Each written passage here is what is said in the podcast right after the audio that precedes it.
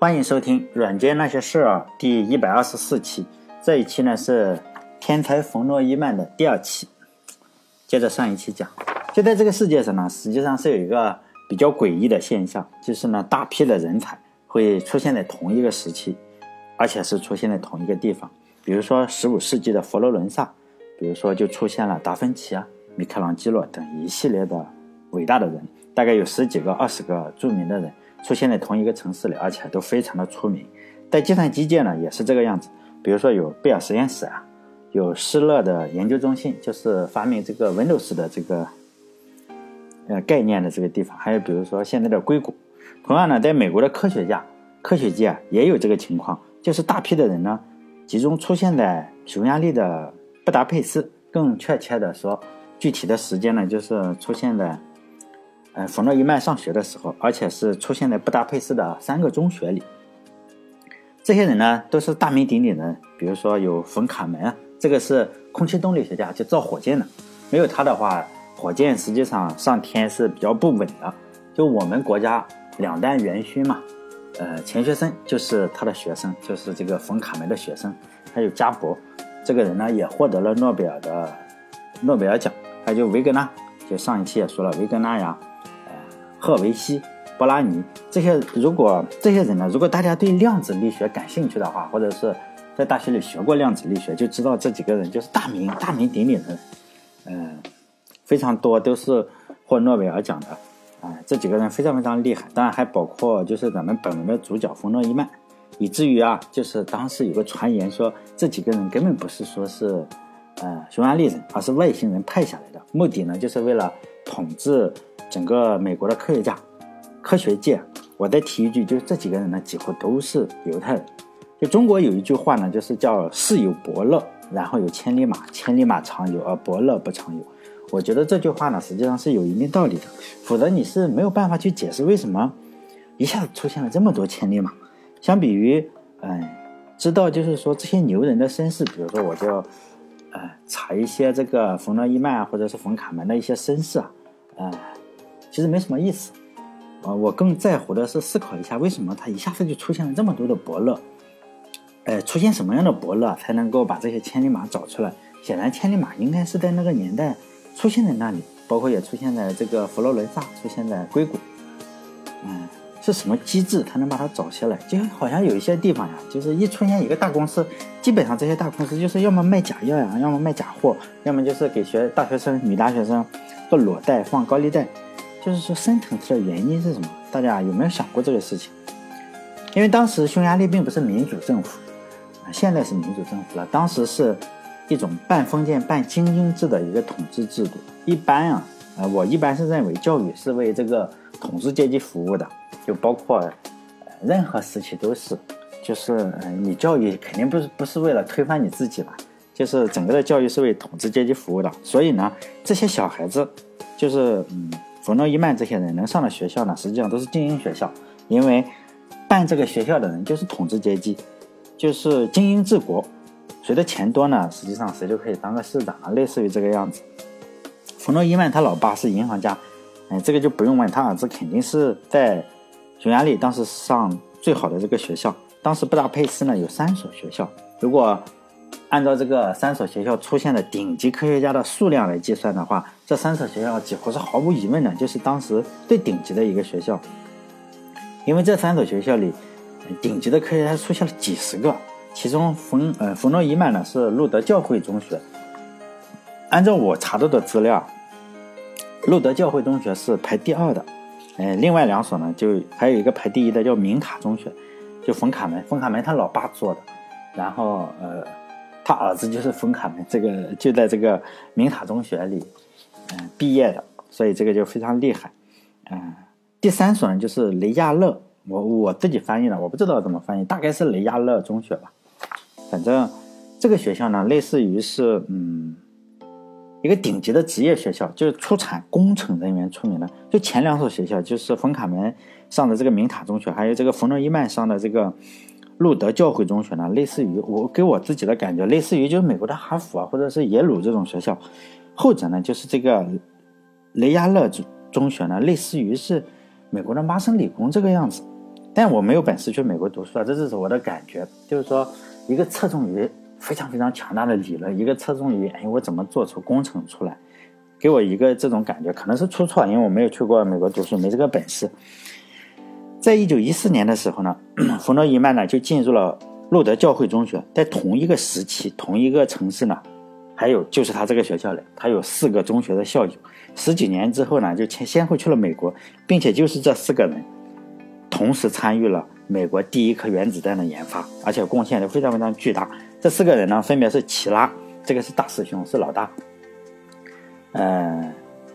是这四个人中最最大的二师兄呢，就是维格纳，这个只比这个冯诺依曼呢，嗯，年长一岁。第三个就是冯诺依曼本人了，呃，第四个呢就是他的名字叫什么？叫特勒。特勒这个脾气非常非常的火爆，因为这四个小朋友就当时在中学嘛，就是在同一个中学，我就先分别介绍一下。就老大这个齐拉呀，是世界上第一个意识到核武器的人。他也是第一个，就是将核武器注册成专利的人，当然是在英国注册的。呃，按照传记上说呢，就是他在走路的时候，按照他传记上说，他在走路的时候突然意识到，如果他找到一种元素的话，有中子，就有中子去撞这个东西进行分裂，然后吸收一个中子呢，释放两个中子，然后再释放出四个，就这样就产生了链式反应。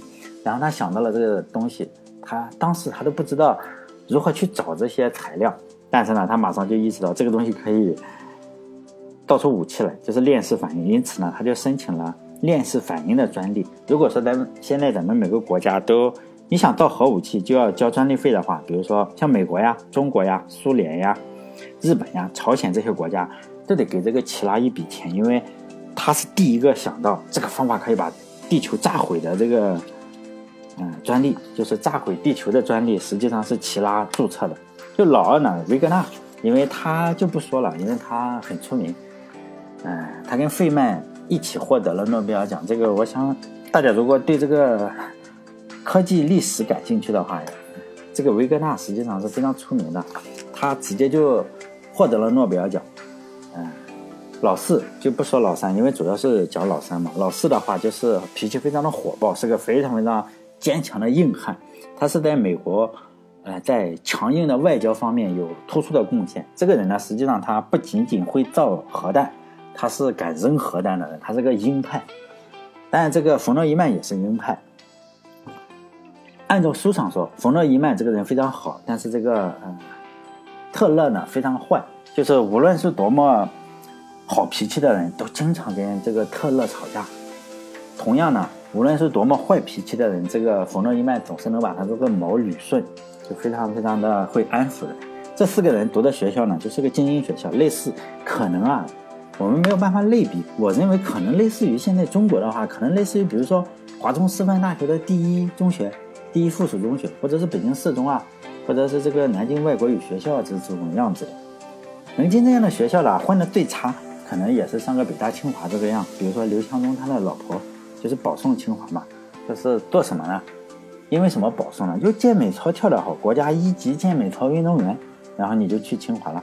那我看新闻上说，据说他这个学校要去参加高考的人就几十个人，就几十个人，学校里有几百个人，最后你要去参加高考的人就是几十个、二三十个人，其他的全是保送世界名校。但我不知道真假啊，我觉得这个真实的可能性比较大。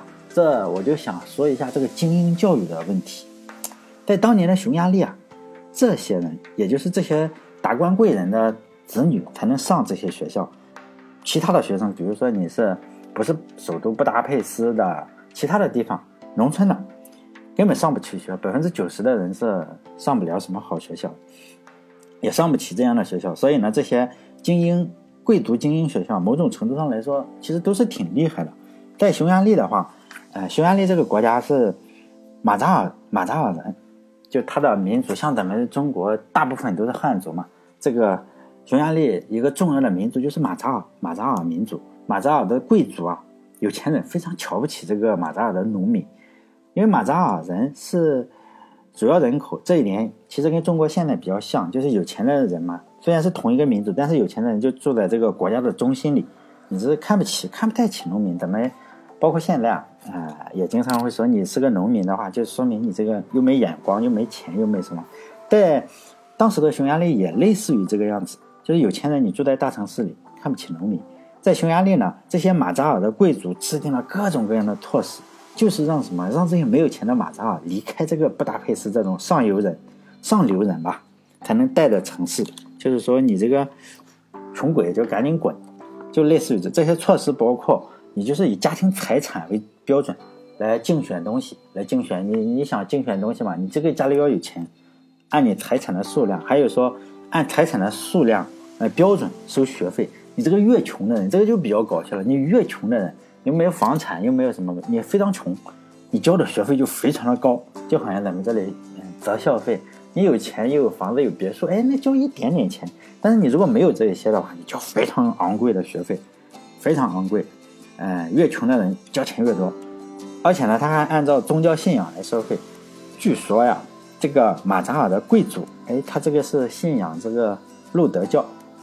我不知道路德教是什么教，他反正是信仰路德教，这个是比较多，收费呢是最低的。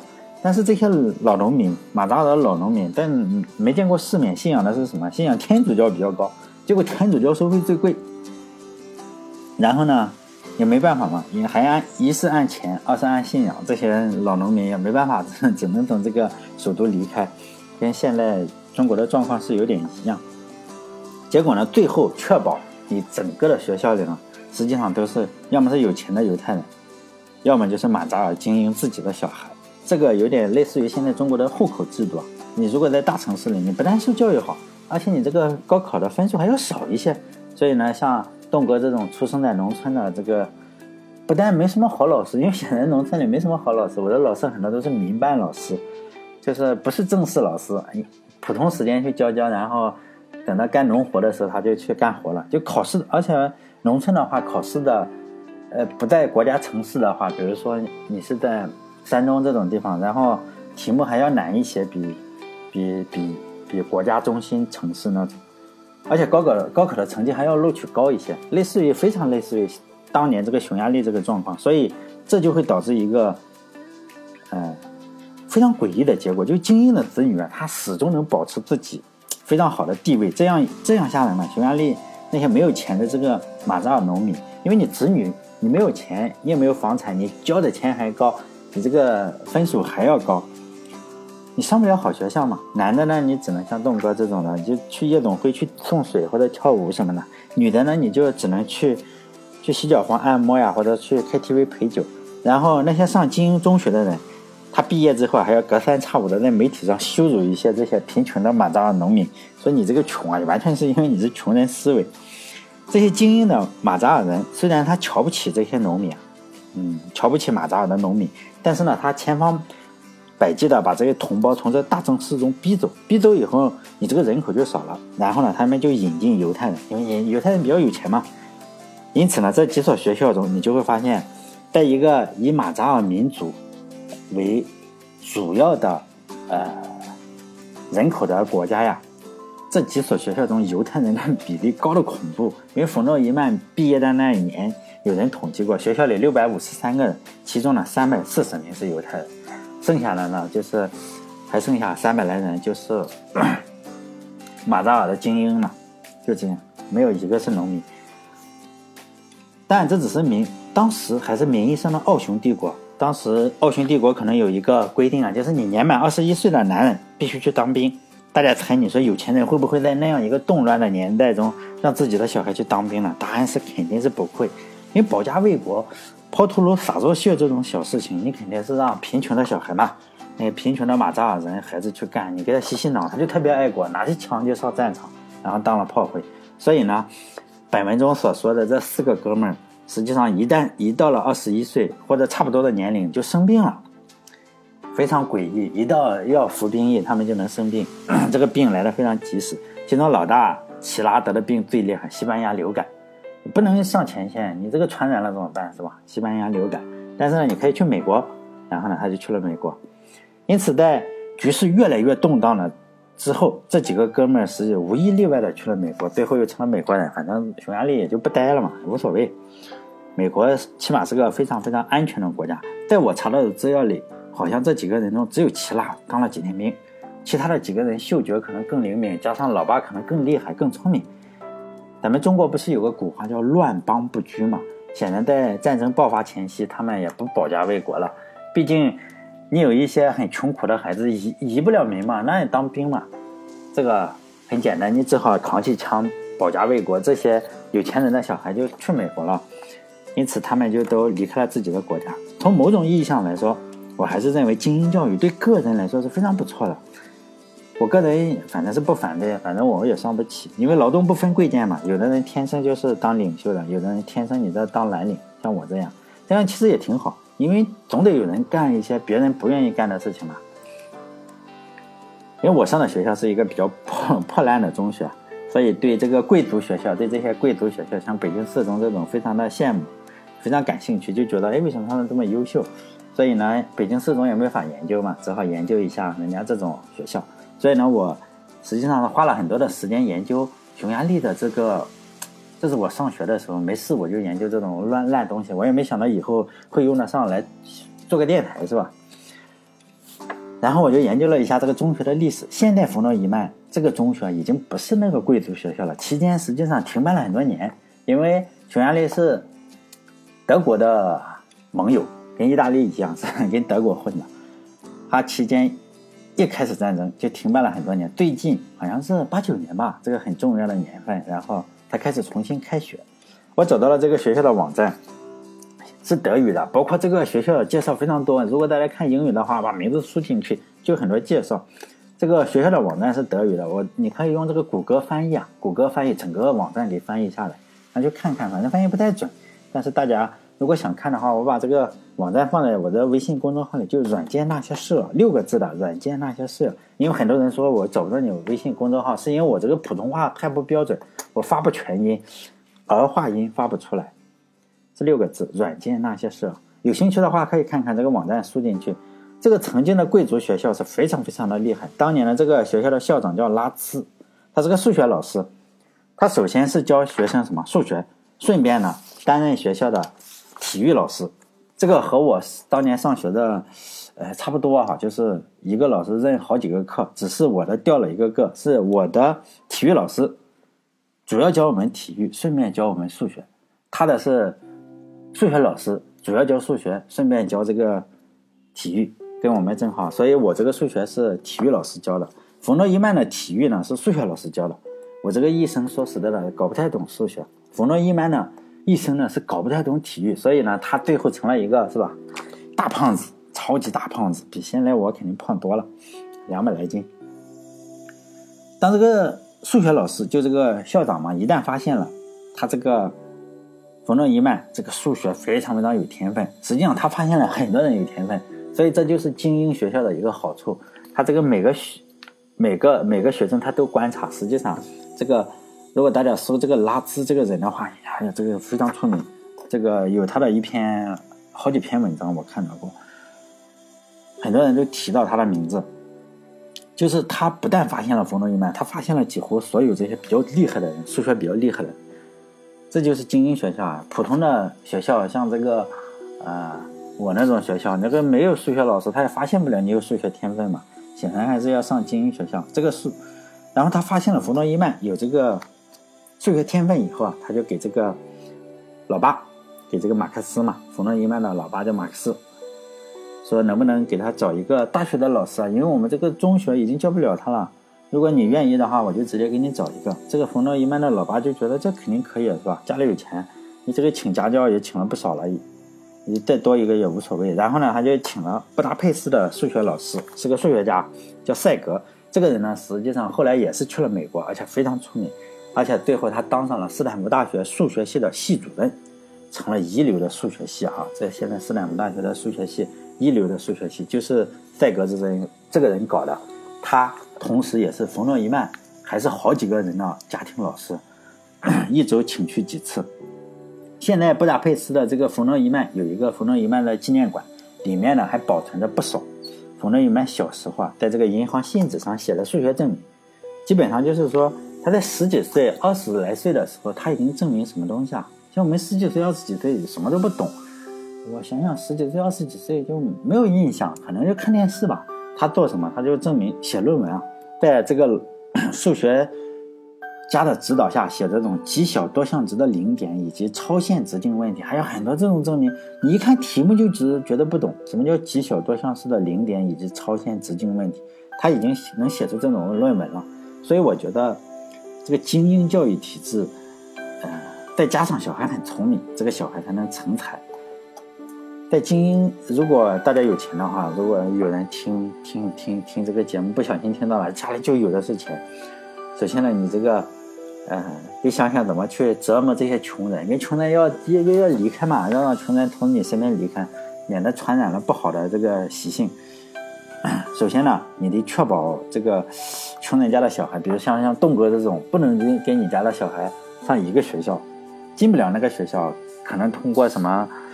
学区房呀，或者什么呃交校费呀，反正就把穷人的孩子让他滚蛋，先要让他滚蛋。其次呢，你得确保家里得请得起顶级大学老师，比如说你去清华请个数学系老师给你家小孩辅导，比如说人家请数学家赛格顶级教授，每周呢都要接到冯诺依曼家里给他辅导两三次数学课，这个是要钱的。你去接的话，你得有个专职司机吧。然后你去接到家里去，你这个没个别墅，好像你租个筒子楼，像现现在栋哥租个筒子楼也不好意思，是吧？然后你还得有个别墅，最后呢，你这小孩还得遗传的要好。这个基因如果是本来就有问题，就是说只会那些什么二代干的事情，只会泡夜店也不行。所以呢，一看书就头疼，估计也没什么用。还有基因就好，我觉得这三项搞定了，估计能成才。这个故事告诉我们什么？如果说你要让后代很聪明的话，首先呢得有钱上得起贵族学校，比如说，其次呢就基因好，然后呢你才可能凭什么？